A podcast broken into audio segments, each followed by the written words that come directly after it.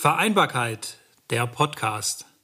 Hallo und herzlich willkommen zu unserem Vereinbarkeitspodcast und schön, dass Sie wieder eingeschaltet haben. Mein Name ist Sophia Tesfay und in diesem Podcast beschäftigen wir uns mit Themen rund um die Vereinbarkeit von Beruf und Familie. Dafür sprechen wir mit Unternehmen, Familien und Experten aus Heidelberg und dem Rhein-Neckar-Kreis. Bei besonders spannenden Themen, so wie heute, machen wir da aber natürlich auch eine Ausnahme und sprechen mit Menschen aus anderen Teilen Deutschlands. So ist es auch heute. Und zwar ist heute Kaya Reisch aus dem Social Media Team der Corona School e.V. zu Gast. Frau Reisch, vielen Dank, dass Sie sich die Zeit für unser Gespräch nehmen. Sehr gerne. Vielen Dank für die Einladung. Seit März 2020 haben jetzt die Kitas, Schulen ähm, und alle Beteiligten, vor allem natürlich die Kinder und Jugendlichen und deren Familien, also einiges mitgemacht, von Fernüberricht über Hybrid- und Wechselmodelle, Normalbetrieb unter Pandemiebedingungen und was nicht sonst alles dabei war.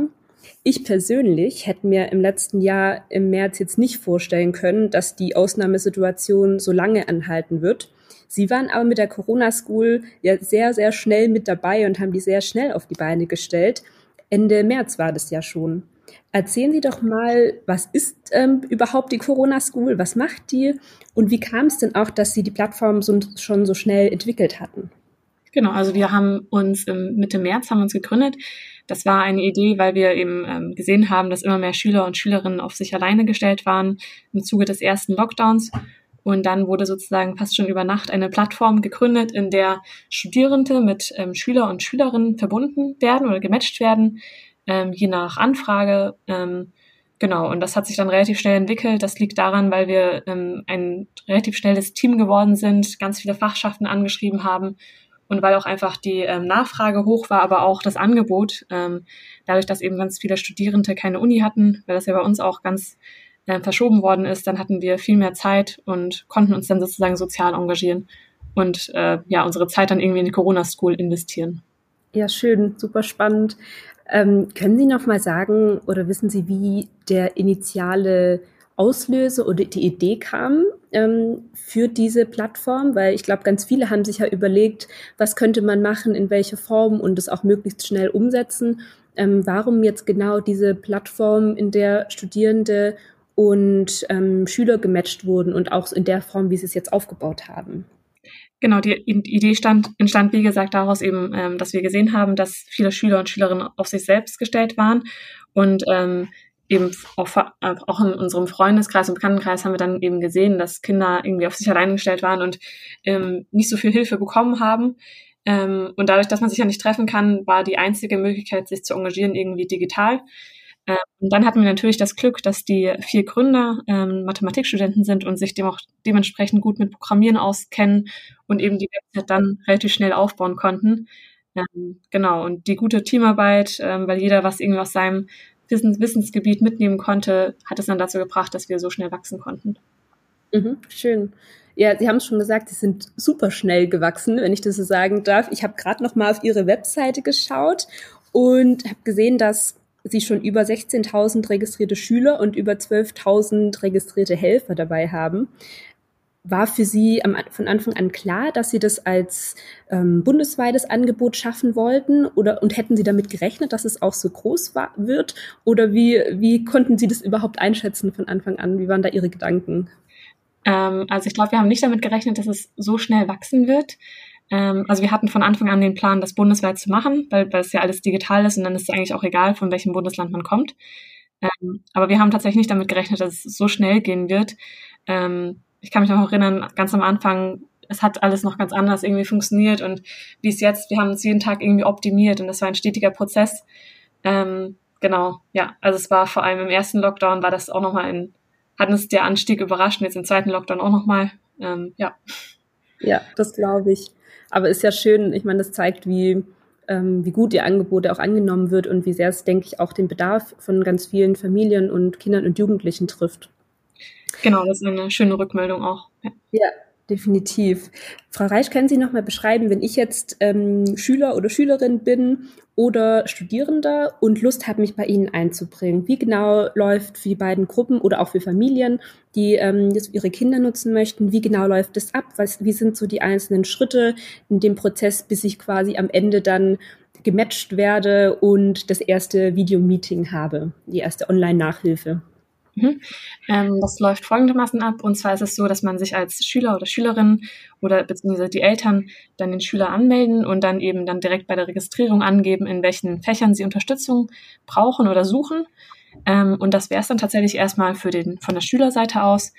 Und die Studierenden machen eigentlich genau dasselbe. Die registrieren sich auch bei uns auf der Website und geben an, in welchen Fächern sie Unterstützung geben können. Ähm, genau, und dann ähm, werden sie zu einem, äh, einem Screening-Gespräch eingeladen. Ähm, da haben wir Öffnungszeiten eigentlich fast jeden Tag von äh, Montag bis Freitag und ähm, innerhalb eines kleinen Gespräches von so zehn Minuten wollen wir eben kurz die Studierenden kennenlernen, ähm, zu schauen, welche Motivation sie haben, wer sie sind, ähm, was sie studieren und welche Expertise sie, ja auch, sie auch mitnehmen.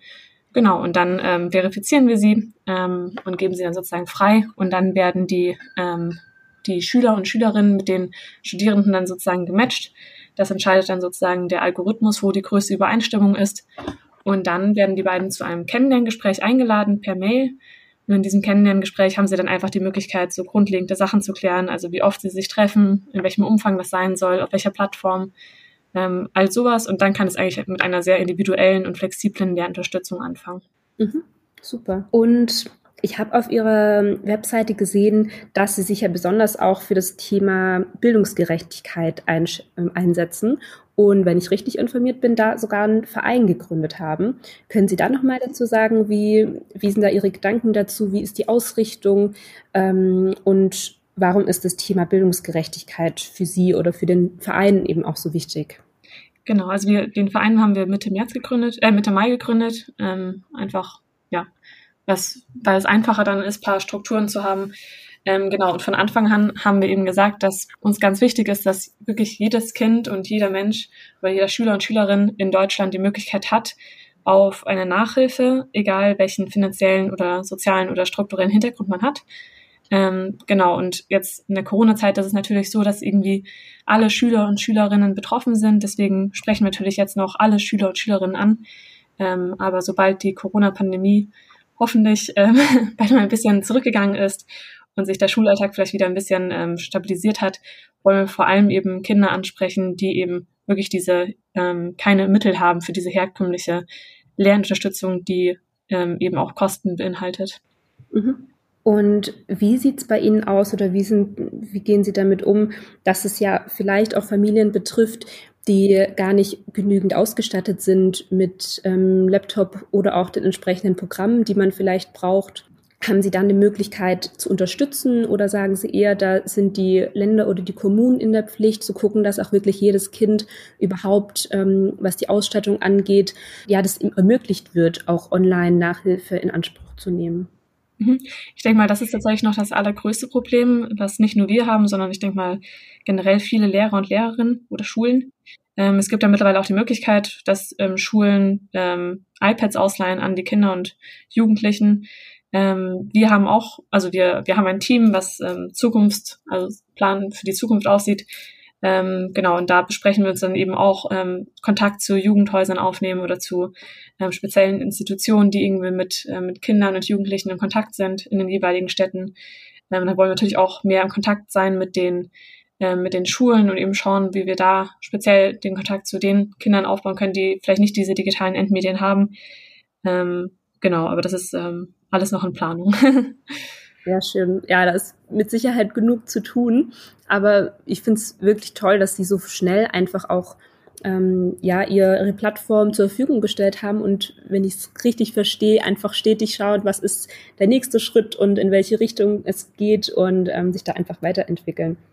Jetzt ist es ja eine Nachhilfeplattform. Sie haben es beschrieben, wie der Ablauf ist, ähm, wie das alles vonstatten geht. Ich könnte mir aber auch vorstellen, dass in der aktuellen Situation, in der die Kontakte ja vor allem auch so eingeschränkt sind, jetzt nicht nur die klassische Nachhilfe, wo es um die Fächer und um die Inhalte geht, im Vordergrund stehen, sondern auch einfach der Austausch zwischen den Schülern und den Studierenden sehr wichtig und wertvoll ist. Haben Sie da eine Erfahrung oder können Sie anschätzen, ähm, wie da die Rückmeldung von Schülern, Eltern, aber auch den Studierenden ist? Also liegt der Fokus eher auf der fachlichen Nachhilfe oder einfach auch auf dem Austausch ähm, zwischen den unterschiedlichen Gruppen? Ich denke mal, das hängt ganz stark von der ähm, Altersstufe ab. Ich denke, in der Mittel Mittelstufe ist es schon so, dass es vor allem eher um, um Schulfächer geht. Ich denke mal aber ähm, generell jetzt auch mit AbiturientInnen, dass dort dann eben auch darum geht, wie macht man weiter, ähm, was kann man vielleicht damit machen und vielleicht bestimmt schon ein gewisser Austausch dort ist zwischen diesen beiden Gruppen. Mhm. Und Abschließend würde mich noch interessieren, Sie haben schon gesagt, Sie haben ganz viele Pläne und ähm, es soll auch noch weitergehen und weiterentwickelt werden. Das heißt, ich verstehe es jetzt so, dass das Angebot nicht auf die Corona-Zeit beschränkt ist. Richtig? Genau, also wir wollen auf jeden Fall noch nach der Corona-Zeit ähm, beibestehen.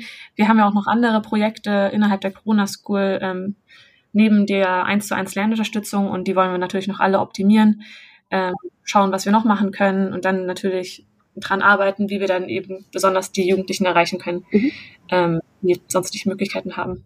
Heißt es dann, dass bald auch ein Namenswechsel ansteht oder wollen Sie eher ähm, das trotzdem als, an, als Erinnerung an die Anfänge einfach im Namen behalten? Ähm, ja, eine Namensänderung ist tatsächlich geplant in Zukunft. Mehr kann ich dazu aber noch nicht sagen. Alles klar. Und Frau Reich, Sie sind ja selber ähm, noch Studentin. Können Sie vielleicht noch sagen, Warum denken Sie, dass es sich auch für Studierende jetzt in der Corona-Zeit, aber auch darüber hinaus lohnt, sich auch ähm, sozial zu engagieren und die Zeit in die Nachhilfe und in den Kontakt mit Schülerinnen und Schülern zu investieren? Ähm, ich denke, gerade aus Studierendensicht ist es ja auch so, dass die Schüler oder die Schulzeit noch nicht so lange her ist und irgendwie, ich weiß selber noch, wie ich in der Schule manchmal ähm, da saß und Sachen nicht verstanden habe und mir vielleicht gewünscht habe, irgendwen zu haben, der mir das erklärt. Ähm, ich denke, das ist auf jeden Fall Motivation schon, ähm, sich da zu engagieren, auch dass es einfach sehr einfach möglich ist, sich bei der Corona School zu engagieren, ähm, weil das ja alles digital ist und sehr flexibel. Ähm, ja, und es ist einfach äh, schön zu wissen, dass man jemandem helfen kann, der auch nach Hilfe gesucht hat und sie dann in Anspruch nehmen kann. Und das ist irgendwie ein sehr schöner Solidaritätsgedanke. Ja, absolut. Frau Reich, vielen Dank für das interessante Gespräch, für Ihre Eindrücke und dass Sie uns die Corona School näher vorgestellt haben. Vielen Dank auch für das Gespräch. Und damit sind wir auch schon am Ende der heutigen Folge. Und mir bleibt eigentlich nicht mehr viel zu sagen, außer vielen Dank fürs Zuhören und bis zum nächsten Mal. Vereinbarkeit, der Podcast.